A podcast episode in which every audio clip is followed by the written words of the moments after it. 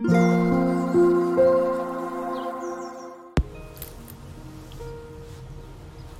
んばんは。こんにちは。放送委員会流星です。久しぶりの収録をしています。収録です。今回は、えっと、今収録してるのが2022年の12月6日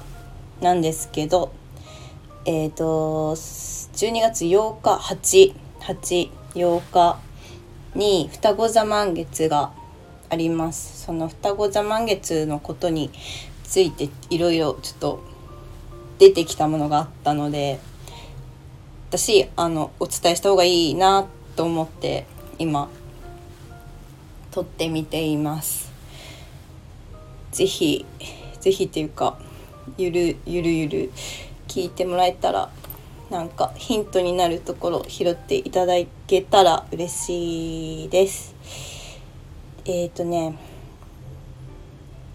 なんかねあのそうあの双子座満月双子座で満月を迎えるんですけど8日に、えーと、双子座の守護星支配星ルーラーその一番エネルギーとして該当してるっていうか管轄している支配星が双子座は水星なんですね。で水星がちょうどその満月の前日7日ちょうど二十四節気の大雪大雪って書いてね大雪この間小雪だったけどね大雪の日7日にえっ、ー、と今まで伊手座にいたんですけど水星さんマーキュリー水星はヤギ座に移動するんですね。でそのそれを迎えてその次の日に双子座で満月になるわけですなので結構なんかあの彗星のパワー彗星を意識することがここ数日すごく増えてるなと感じていてで彗星が何をその意味してるっていうかどういうエネルギーを私たちにこうもたらしてるかっていうと彗星は伝えるもの伝達とか運ぶものあと言葉とか。なのであの言葉でこう運び合うというか伝え合うもの。コミュニケーションとかですね。あの十二星座それぞれにキーワードがついてるんですけど全部で12個ねえっとなんか「愛何々私は何々する」みたいなすごく簡略化されかつそのシンプルイズベストっていうかその原点にして頂点みたいなそのついてるんですよ12星座一個一個に。で双子座がちょうど「愛コミュニケート」なんですね。私はコミュニケーションするっていう双子座彗星らしいうんえっとね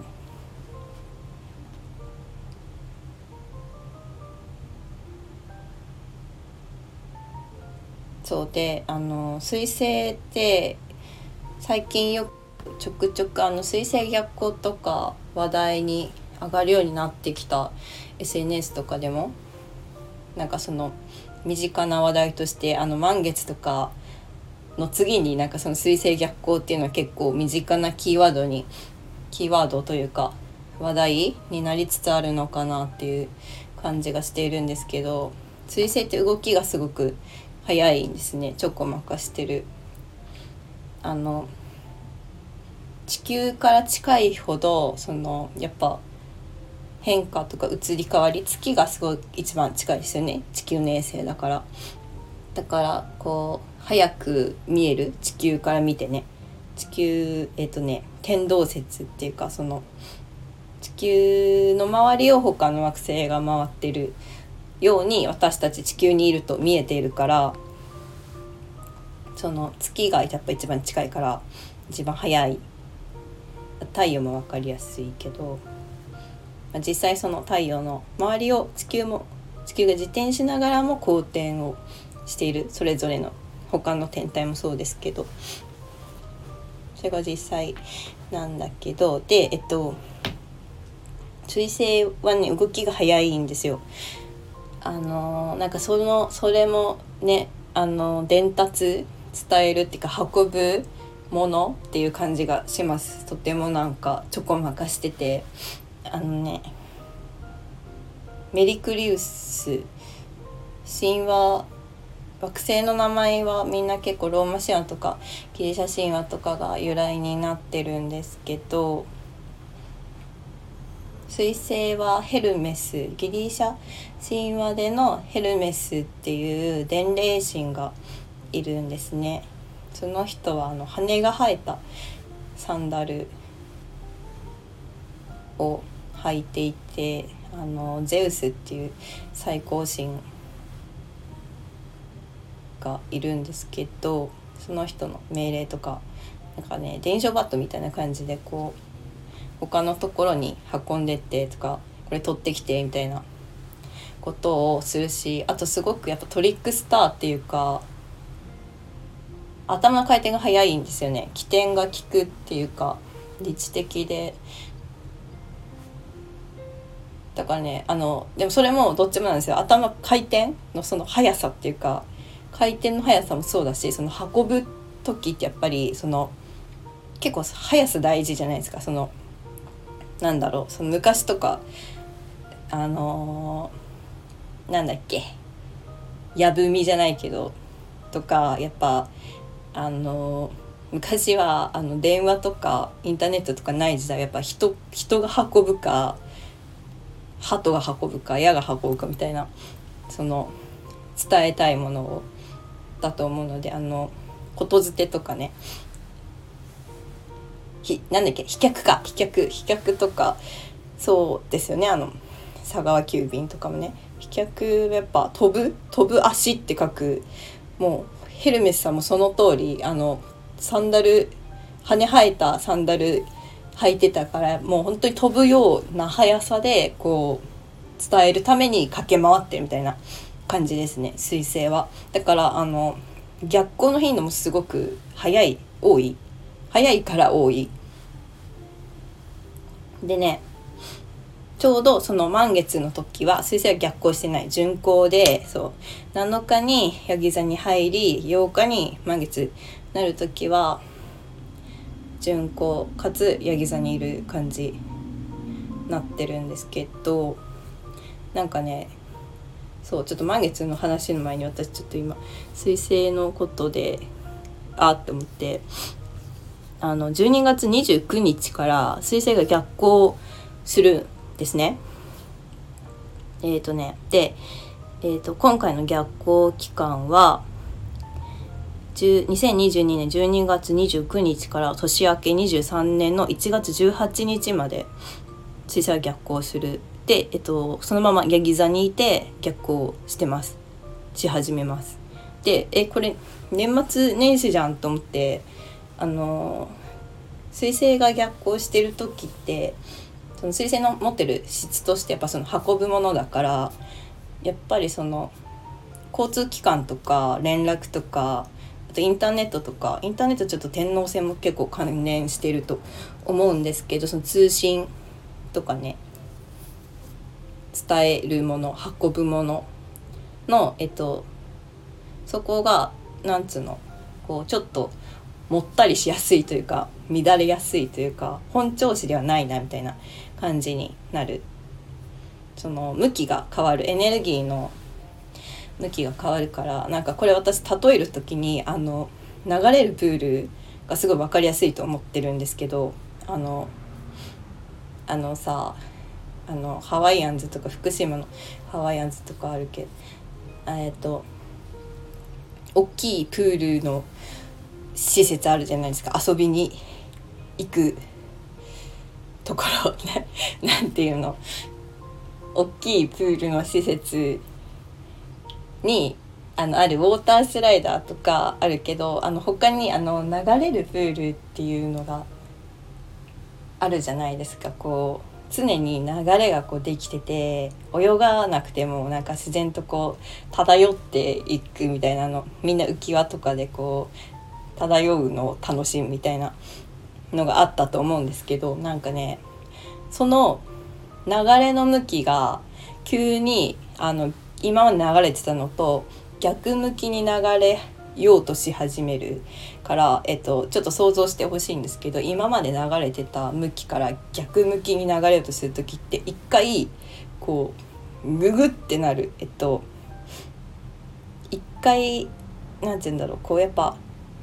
向きが逆になる時ってこう打ち消しのエネルギーが出るから絶対あの一回止まる？止まるし進めなくなると思うんです一回。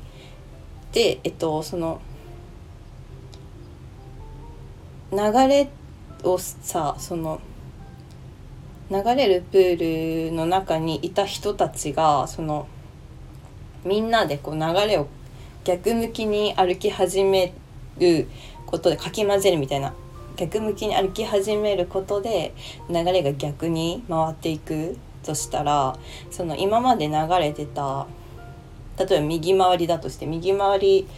だったものを左回りに変えようとしたら一回その進めなくなると思うんですね。でもそのまま進んでいくと左回りにだんだんだんだんなってくるみたいな感じだからえっとねそのだから流れの向きが変わる転換点というか得意点みたいなところが一番その乱れやすいし止まりやすいですよ流れが。でそれがえっと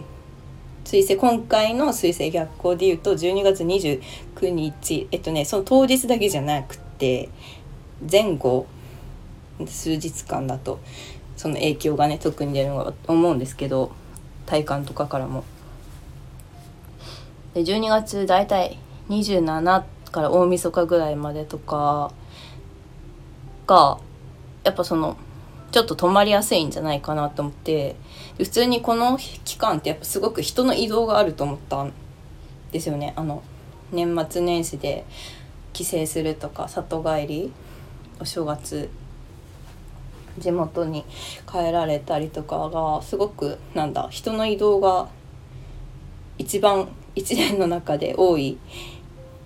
なと思ったのでなんかなんだろうやっぱ前もってその余裕を持って新幹線とかなんか交通機関がその止まり止まるかもっていうこと前提で心構えとしていた方が無難かなというふうに思い思ってこれをこう伝えた方がいいと思ったんですけど。そう。1月18あたりはそんなにピークではないと思うからピークではないよね。全然年末年始過ぎてるので大丈夫だと思うんですけど。そうなんかその先生術とか星読みとかも私はなんかそのなんだろう今でこそ現代でこそ使われなくなってるけど古代は本当にあの暦暦ってもともと月月読み月読みとかあと日を読むことか読みが暦なので暦はもともとその星から星天文学というか星からのその日時計とかもそうですし時計とか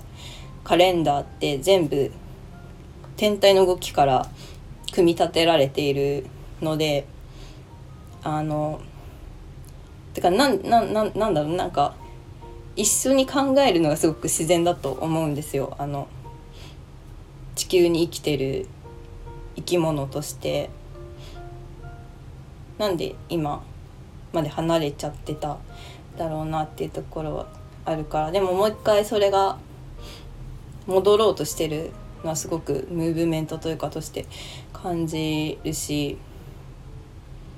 本当になんだ天気予報とかみたいにすごく身近にもっとなってほしいと思っていてそのやっぱりその絶対に誰しも星の影響を受けてるからそれが分かってた方がやっぱ流れに乗りやすいし動きやすいこう無駄に無駄っていうかなんだろうな。こう力入れずとも進めるんですよ。こう頑張らなくてもさっきの流れるプールみたいに流れに乗って軽くふっとさらっといけちゃうからただその流れに逆行しようとするとやっぱりその分エネルギー必要になっちゃうから疲れるんだけどちゃんとそのやっぱエネルギーがつかめて読めてれば楽に移動できる移動というか変化とかもできると思うのでなんかもっと身近に伝えられるように私もいろいろ勉強したりとか伝え方とかをいろいろ試したりしてるところなんですけど今回のそのなんだ今回その伝えた特に伝えた方がいいなと思うことがその彗星の逆行開始が年末年始とかぶるよっていうことでした。でじゃあ満月のことについて話題を戻します。でそうね彗星の話をメインにしてきたんだけどやっぱこの双子座満月もやっぱり水星エネルギー強いですよ。でなぜかっていうと満月図見たところその月が双子座にいるよね双子座満月だから。で太陽はその対角反対お迎えにいる伊手座今伊手座の太陽期でその真向かいが双子座です。伊手座の真向かいが双子座。でこう真っ向から月を太陽が照らすので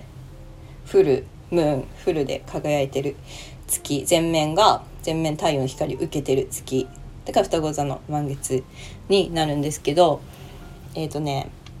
十二星座の他に十二ハウスっていうのがあるんですね。もう一個ね円があるんですよ。12の円の内側にもう一個円があってでそこも今回その双子座的双子座的質を持つえっ、ー、とね12ハウスのうちの第3ハウスに月があるからすごく双子座双子座してるんですね。あのこうさルーレットみたいなルーレットみたいなのがあってあどっちも赤と赤が噛み合ったからここ通れるっていうかこうがっつりこうがっつり流れてくるみたいなそのエネルギーが。でねそうだからあの結構そのやっぱ伝えるっていうことが大事になってくると思いますしで今太陽が伊手座にいるからねでそうそうそうで伊手座もで伊手座のラインも通ってるのそのさっきのルーレットの赤と赤みたいな感じで。伊手座何色っぽいかな。で伊手座の方が赤っぽいかもしれないですね。双子座水色っぽいんだよね。双子座 さっき双子座水色が通っててで伊手座赤赤まあいいや赤だとしてそこも通ってるからなんかね伊手座パワーと双子座パワーが結構こう貫通してる感じ。で伊手座的なものってなんだろうって思ってやっぱりなんかねこうロマンを追い求めるみたいなその世界中旅してこう割と哲学的なその双子座が広く浅くだとしたらその知的な興味を持つところとしてこう表面的に軽軽くこうさらっていく感じが双子座だとしたら伊手座はもうちょっと深くこう真理を追い求めるみたいなちょっと哲学っぽいのがお好みなんですけどえっとだからなんかねそういう知的な話題とかなんだ自分のロマン心をくすぐるものをなんかコミュニケートすることがすごくこう通りやすいしやすい今までできてこなかった人たちもなんだろうこう実はこういうことに興味があってっていうことをなんか話すチャンスがすごくあるその環境とか周りの人とかもそうだしそれがあるんじゃないかなって感じがしますね。であそうそでその彗星の支配線のあ間違った間違った。まあ月の月じゃない。えっとちょっと待って。双子座の支配星の彗星さんはちょうどヤギ座に入りたてだからここってあの一座の次ヤギ座なんですけどあのパキって分かれてるわけじゃなくて全部円になってるからグラデーションになってるんですよね。だからえっと若干いて座みがまだ残ってるヤギ座。なんですよ。だからなんかねヤギ座はもうちょっとこういて座がすごく冒険好き。でもなんかこう夢とロマンみたいなビッグドリームみたいな感じだとしたらヤギ座はそれを一旦ちょっと落ち着かせてみようみたいなちょっとちょっと現実見ようみたいな感じで。多分じゃあじゃあそれをどう生かしていけるかみたいな。自分が思い描いた理想とかこうこういう世界が好きで世界観が好きでとかこういう理想があってこれをそれをじゃあどう現実にしていけるかみたいなそういう実践的なところ八木座すごく得意なんですけど伊手座はね「I use」なんですよね。あ間違った。ヤギ座ヤギ座が「I use」なんですよね。伊手座は「えっと、I see」C はあの見るとかあと理解するっていうのも意味もある。しだから見聞を広げることで世界を知るっていうのがいて座だとしたらそれをどう実利化させていくか。自分のなんだシステムとして組み込んでいくかっていうか使えるようにしていく管理。それをしかも使え一回使えるようにしてそれをしかも持続させるっていうのはやっぱヤギ座地の星座だから続けていくためにどういうふうにこう自分の生活とかになじませていくか。っていうのはヤギ座のところアイユーズのところだと思う。思います。だからそこが強化されてるかなっていう感じです。太陽いて座月が双子座でその双子座支配星が水星がヤギ座に入りたてだから。うん。と思いますでちょうどそのいて座木星？いて座の支配星が木星なんですけど木星がねこの間ねこの間そのいて座新月の時11月24日に巡行に戻ったんですね。うん、でえっとその今木星は魚座にいるんですけどで同じく魚座に海王星も今います。でその海王星もこの間12月4日に巡行に戻ったんですよ。でだからあの魚座は結構やっぱドリーミーな感じだからイマジネーションというか想像幻想とか想像夢目に見えないものスピリチュアリティとかなんだろうそう簡略的に簡略して言うとそういう象徴がありますけどあるあるんですけどでえっ、ー、とね木星も海王星もどっちもこうボワンってこう広げていくようなエネルギーの質を持ってるんですね。だからでそれらが今まで逆行していたのが順行に次々戻ったのが今。だからこうイメージしやすくなってるんじゃないかなと思います。そのなんだろう思い描きやすい。例えば来年の目標とかこれから自分がどうしていくかとか今までそのなんとなくこう広がんないなって思ってたところもなんかアイデアが浮かびやすい浮かびやすいというかあこの手があったかみたいな。とかそのための情報もく来る。そのなんなんて言うんでしょう。そのそのアイデアにつなげるための情報も飛んできやすい。水星パワー強いしね。じゃないかなと思います。思います。うん。そうね。私がなんか毎回お話話が長くなっちゃうからちょっと30分目標に今25分ぐらい喋ってるんですけど30分目標に喋ってみよう。と思います。待って今気づいたんだけど普通にあの双子座サンハウスで伊手座級ハウスってことはみんなあの自分自分のそのみんなサインとハウスがイコールになってる。みんな自分地に配属されてる感じってことですね。つまりそうそうですね。うん。じゃあもう結構やっぱ、うん、ストレートに来るだなエネルギーが。うん。うんなんかねやっぱシンプル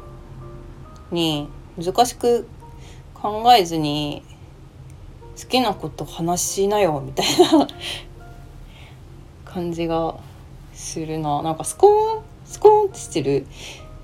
あのあれだあのあれなんだっけ玉付きの西洋のテーブルゲームあるじゃないですか。なんだっけこれ。棒でキュッてやるやつ。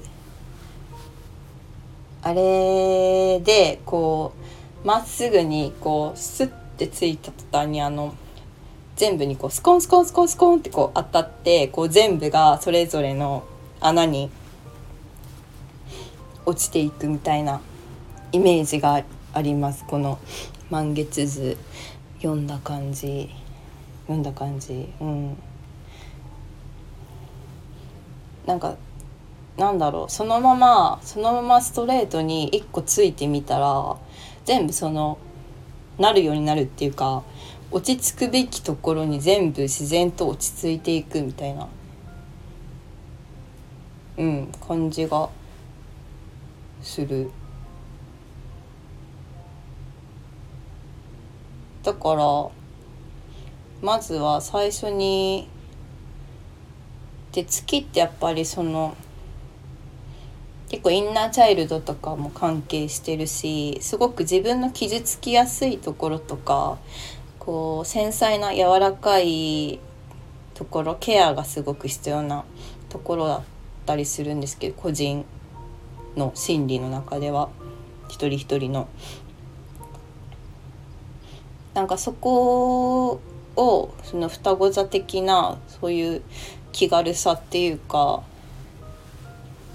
ちょっとユーモアも交えてそうだトリックスターみたいな感じでちょっと軽軽く明るくこう話してみたら意外といけたみたいな感じが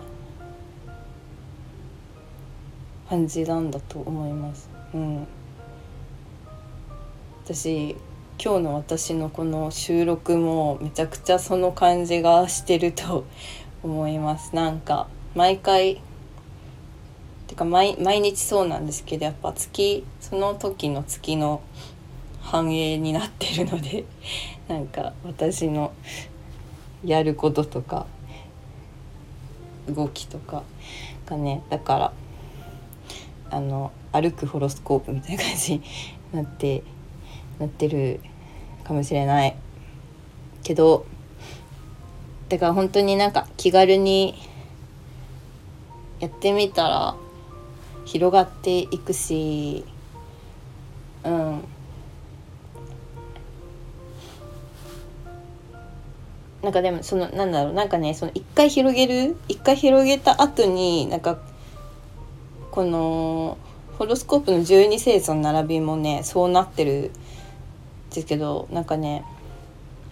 結構その拡大拡大というかバッてこうエネルギーが広がってその後に縮小がある。縮小その水とか地土のエネルギーに帰っていくっていうか。例えば火とか風で最最初火か。最初火でこう燃え上がってやる気が情熱というかこれやってみたいってこう燃え上がってその後に価値風水の順番だからに一回こう落ち着いてみてその後こう風がこう広げて視野を広げるとか運んで他の人に聞いてみるとか広くなってその後水でまたこう一つに溶け合うみたいなすごく綺麗なリズムに自然のリズムになってるんですけどこの拡大と収縮を繰り返すっていうか呼吸もそうですよね。あの吸って吐いて吸ってだけでは呼吸ができないし吐き続けることもできない。吐いたら自然と吸うようになってる。そのなんだろう。だから拡大と縮小のリズムっていうのがすごく自然なことでこの12星座の並びもそうなってるしで今回の満月に関して言うと一回まずこう広げてみる。こうバーってこう砂まいてみるみたいな。風にこう砂をさーって巻いてみるみたいな感じ。で一回さらっと広げてみるとなんか自然とまとめ方が見えてくるみたいな感じがします。なんか例えば助けてくれる人が現れたりとかこうなんかね収集がつかなくなるみたいな感じではなくて自然と束ねられるそれを。うん束ねられるしその束ねたものを一緒に持ってくれる人とか場所とかも巡ってくる感じがする。うんうんうんうんしますね。うん。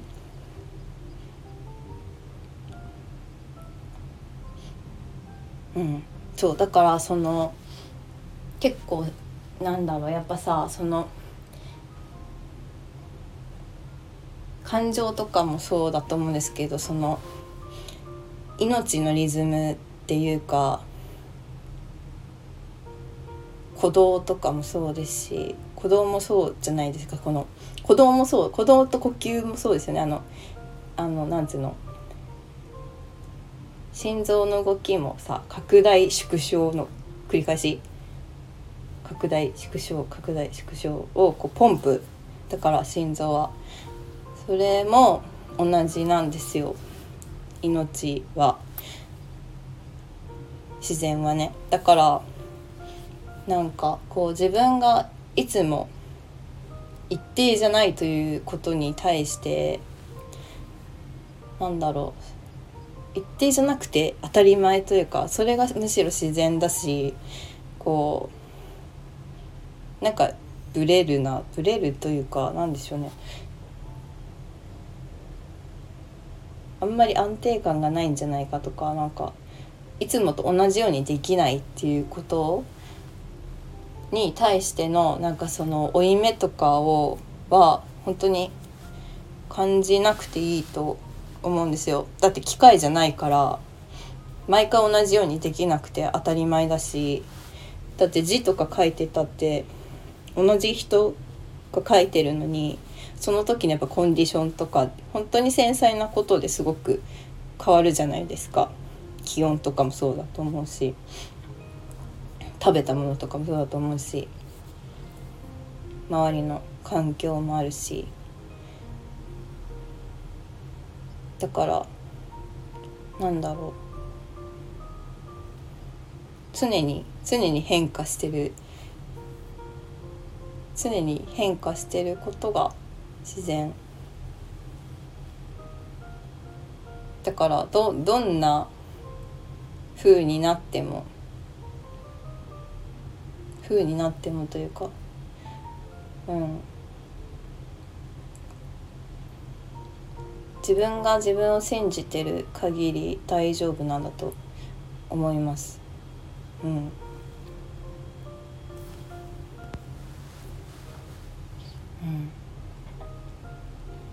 あとそのそうさっきのあの流れるプールの話なんかあの例えすっごい分かりやすいと思うんですけど。流れるプールなんか私個人の中の流れとしてなんていうの？あえっとその前にえっとそのやっぱその流れ？流れに乗ってるっていうことはつまりあの宇宙の流れに乗ってるっていうこと。で宇宙って常に常に完璧な状態毎週毎週1秒1秒が全部完璧な状態で流れてるっていうかことが運んでる動いてる全全宇宙が常に完璧な状態で機能してる。すっごく精密に成功に地球もそうですし他の天体との兼ね合いもそうですし他の銀河系もそうなってるんだと思うしですっごくこうミクロに考えれば自分の周りの出来事とかもそうだし自分の体内で起こってることもそうですよね。一個でも歯車が噛み合ってなかったら存在できてないと思うんですよ。その壊れるものが壊れる時って何かが欠けたりとかそのそれを成り立たせている大事な部分骨組みとかが崩れた時に物は壊れるじゃないですか。だからそれが今まで1秒たりとも壊れてなくって動いているっていうことそのなんだろうなんか人間的に見るとその例えばすごく不調だったりとかなんか風が風邪ひいてたりとかしてても宇宙的に見るとそれが起こってることは不調和ではないというか完璧調和してるっていうすごくすごく大きい視野で見るとね観点で見るとそういうことだと思うんですけどそう宇宙はコスモスだからコスモスは調和秩序か。秩序っていう意味がありますね。そのコスモスの反対はカオス。 chaotic とか混沌がカオス。秩序がコスモス。で宇宙のことをコスモスと言ったりもする。だから常にその秩序が保たれてる。状態で全部が運動してるっていうか動いてるですけどでその中でえっとその流れっていうのをその一人一人の個人の点点レベル目線で目線というか個人というポイントで見た時にそのやっぱ宇宙の流れに調和してないものは流れにくいというかえっ、ー、とね進みにくくなってる。そのこれ以上先に進めませんみたいなの。この先行き止まりみたいな感じになってるからあのー、頑張らない頑張らないとっていうか何て言うんだろうな。こうなんとかめちゃくちゃ大変になるっていうか進むのがすごく大変になるですよね。それはあの宇宙からストップがかかってる状態あの抑止力というかだからそれに気づいてすぐ軌道修正するのが大事だと思ってるそれに早く気づくけばそのなんだろう最小のその分のエネルギーをこう本来の進む方の道の方で使えるしその軌道修正する時にやっぱそのさっき流れるプールで流れ変える時の話もそうなんですけどやっぱ結構エネルギーいるんだよね。その変える時って変化する時ってやっぱりよいしょっていかないといけないから。だからそこはエネルギーいるんですけど流れに乗っちゃえばその本来の宇宙で流れてる流れに沿ってそれに乗っちゃえばさーってトントントントントン拍子に進むことってあるじゃないですか。どの人でもあるともう経験したことあると思うんだけどなんかそれやっぱこうやりたいって思ったこととその宇宙の意志が重なってるからその道が同じ道に重なってるからこうトントントンと後押しがすごい来るみたいな感じでいくと思うんですけど。であのそうでその例え話っていうか例としてあの私の今のことをなんか話すとなんだろうすごいちょちょっと具体的というかちょっとち小さい宇宙レベルのででっかい大きい視点じゃなくてこうちっちゃい視点で見れるかなと思ってちょっと例として出すんですけどなんか最近なんだろうその電子機器で文字を打つのとかがなんかすごく体があの拒否というかあの体がねなんかね電子機器でけめちゃくちゃしびれるしびれたりあの筋肉とかあのマッサージ行くと電気流してもらうことあるじゃないですか、ね、整体とか行くと。でその時筋肉がさこうビクンみたいになるじゃないですか。レベル上げていくと電気の。なんかなんかほんで電気帯電してるんだと思うんですけどなんかたまるとそれになっちゃうからなんかあんまり直接指で触りたくないと思って。てかでもでもこのなんか星の話とかはすごく伝えたいしすごくなんだろう伝えたい気持ちがすごくあってだから結構その例えばインスタグラムとかのストーリーに書いて投稿するとかやっぱそのリアルタイムで届けないと意味がないと思ってるのでその時の。その時々の。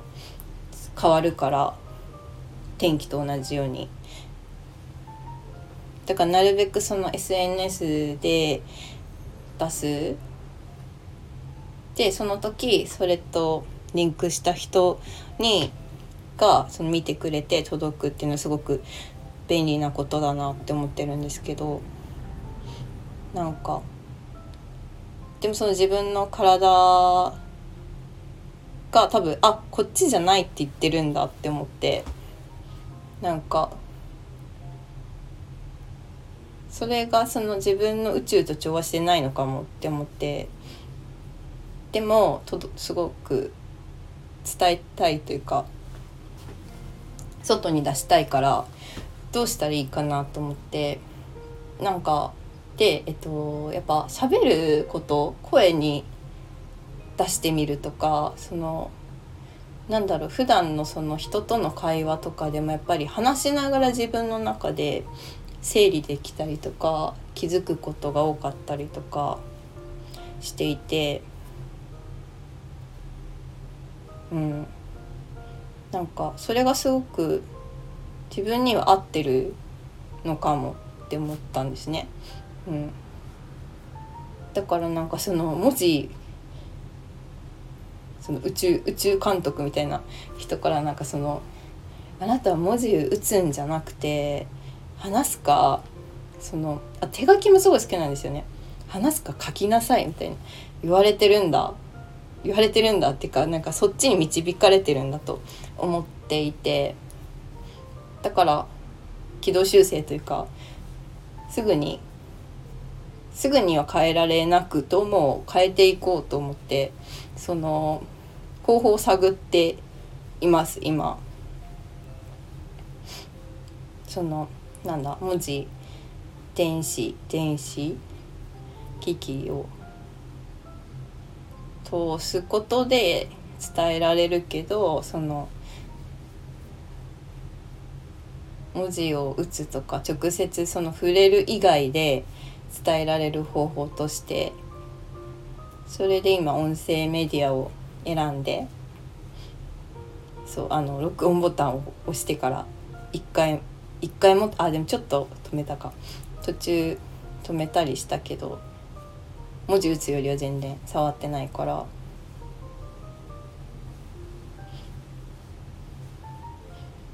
だからなんかそのちょうどいいところを探っていくっていうか自分のその欲求やりたいこと願いというかこれやりたいしなんかそれも今回の満月のテーマっぽいですね。さっきその先に広げる広げる願いが願いを広げていくけどそれをちゃんと実用的にこう収集できるよって言ったんですけどなんか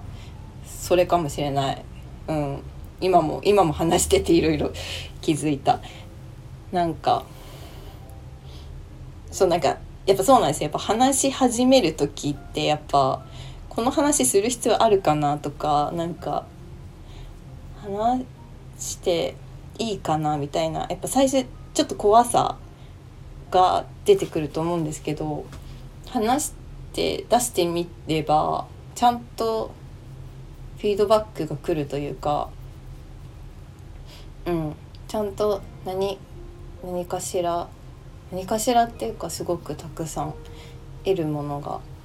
返ってくる見えてくるし話せば話すほどもっと分かる見えてくるいて座の IC みたいなうんだと思いますね。てかそこの双子座の I コミュニケートといて座の IC がこうしてるっていうのがすごく今納得しました。すごい。すごいな。奥が深いな。うん。神秘。宇宙の神秘。奥が深い。やっぱそれは話し始めたから分かることだし。うん。っ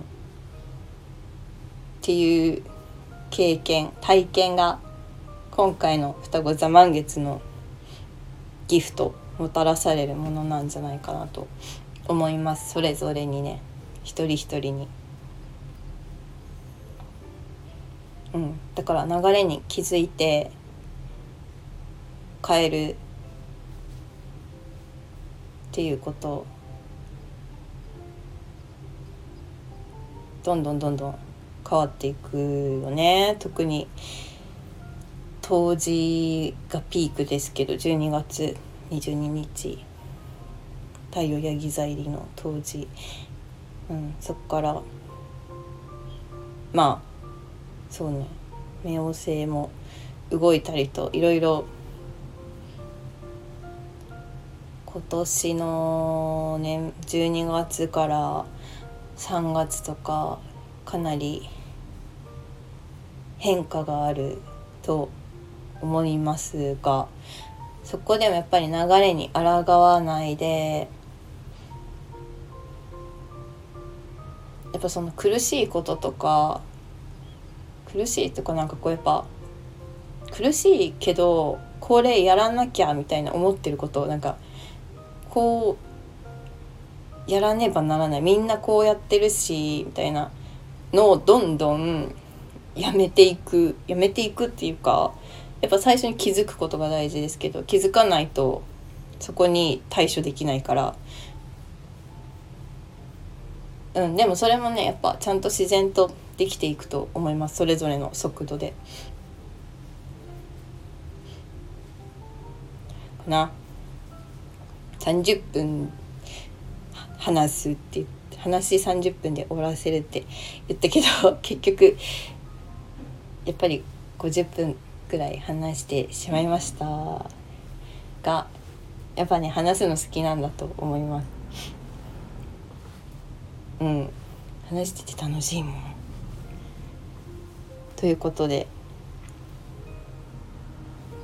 うん。あ違う違う違う。あそうそう。でそうそうそう。すごくそれでそのそのそれで言いたかったのがそのその苦しいことを苦しいことというか例えば私だったらその電子機器で体が痛くなるからなんかけど伝えたいどうしようみたいになった時にやっぱそこで起こるひらめきひらめきってすっごい大事だって思ってそこからそのどっちも叶う活路を見出すっていうところがすごく大事な体験経験だなと思いました。そのやっぱ諦めないというかそこでなんかあこっちの道から行けるんじゃないかみたいなところを探すっていうことを諦めないそのやりたいんだったらね。うん。っていうのがやっぱそのやりたいことに関しては大事なんだなとすごく思いました。よしこれが言いたかった言いたかったです。だからなんかピンチピンチというかなんか結構今やばいかもって思う時って実は翻る翻って翻って蘇るチャンス起死回生のチャンスの時なんだと思うからうんなんか苦しい時こそすごくそこで諦めないでやりたいことにピントピントというか自分のエネルギーの向きをそこにフォーカスして合わせてじゃあどうすればできるかっていうことを考えるのってすごく大事だなと思いました。うん。ということで。あ。いや話せて楽しかったです。聞いてくださっている方ありがとうございます。私もまだまだもっともっと磨いていきたいというかもっとなんか面白いことやっていきたいからうん。いろいろ試しながら変わりながらやっていこうと思います一旦今日はここまでで双子座満月のことかな。双子座満月というか水星のこと水星のエネルギーの質と水星の逆行が年末にあるよっていうことと、えっと、今回の12月8日の双子座満月のことについてそこで得られる体験などなどあと流れるプールの例えとかお話ししました。最後まで聞いてくださりありがとうございます。皆様良い満月をお迎えください。ではまた。